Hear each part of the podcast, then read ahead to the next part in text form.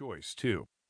Villalobos, according to her lawsuit, is set to attend Montgomery College in Montgomery County, Maryland, where she could use up to $2,500 in DC TAG funding per year to defray the cost. She says the funding is critical to her financial ability to seek a degree. DC TAG determined she cannot get the grant even though she is a U.S. citizen because of her mother's immigration status. A longtime nanny, her mother has no legal route to apply for a green card, citizenship, or asylum. DC TAG's eligibility guidelines require that an applicant who is a dependent have parents who can provide proof of official residence in the district. Only U.S. citizens, legal permanent residents, and asylees meet that requirement. The family argues DC TAG's requirement that student applicants establish official residency through their parents excludes people who are otherwise eligible. Why shouldn't I have a choice too? Villalobos said. I'm entitled to the same choices as everyone else who lives in D.C., went to high school in D.C., and graduated in D.C. When Villalobos was a senior at Emerson Prep in 2015, DC TAG denied her first application. After she applied a second time, the program sent a letter explaining that she would never meet the program's eligibility requirements. I was shocked, Villalobos said. Honestly, I thought, how can that be? I'm a U.S. citizen. I should have the same rights as every other citizen. This decision shouldn't be based on my mom's status. The lawsuit is filed against Mayor Muriel E. Bowser, Democrat, and the Office of the State's Superintendent of Education, or OSSE. A spokesman with Bowser's office declined to comment on the lawsuit because it is pending. While also declining to comment on DC TAG, the spokesman said district residents should understand that the city remains committed to its stand as a sanctuary city where no person, regardless of immigration status, should fear interaction with any government agency.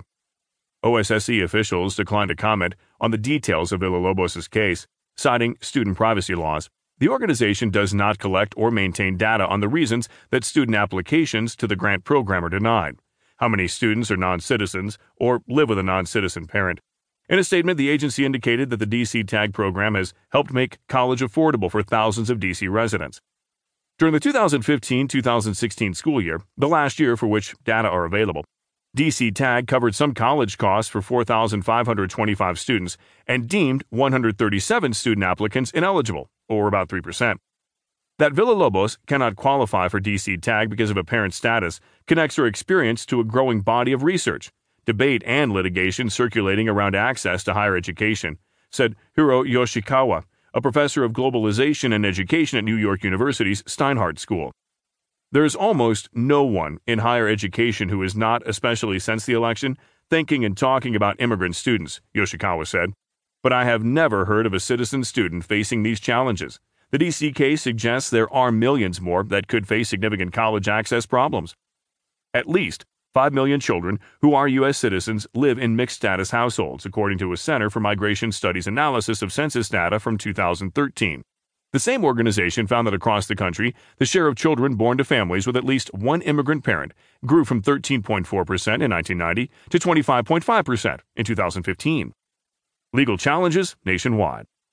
Matthew Patrick Shaw, a law and social science postdoctorate fellow at the American Bar Foundation, said that while the United States has removed legal barriers to K 12 public education for immigrant children, the country still has not solved access issues relating to higher education. Access to education has, in our society and our courts, come to symbolize the way that people can truly be wronged by government, Shaw said.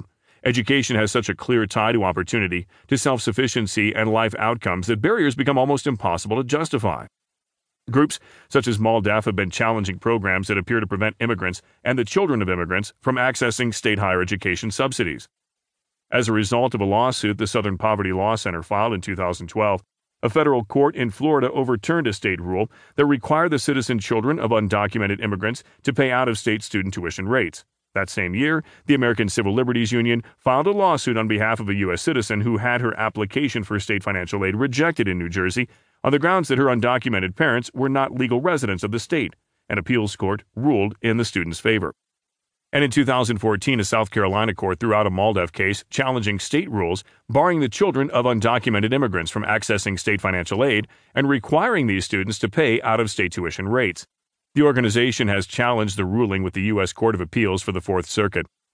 Since graduating from high school, Villalobos has worked a few retail and administrative jobs, served as a dog walker and trainer, and pierced together a life while she tries to scrape the money together to go to college. She wants to someday open a daycare. But the decision to sue to challenge the fairness of DC Tag's eligibility guidelines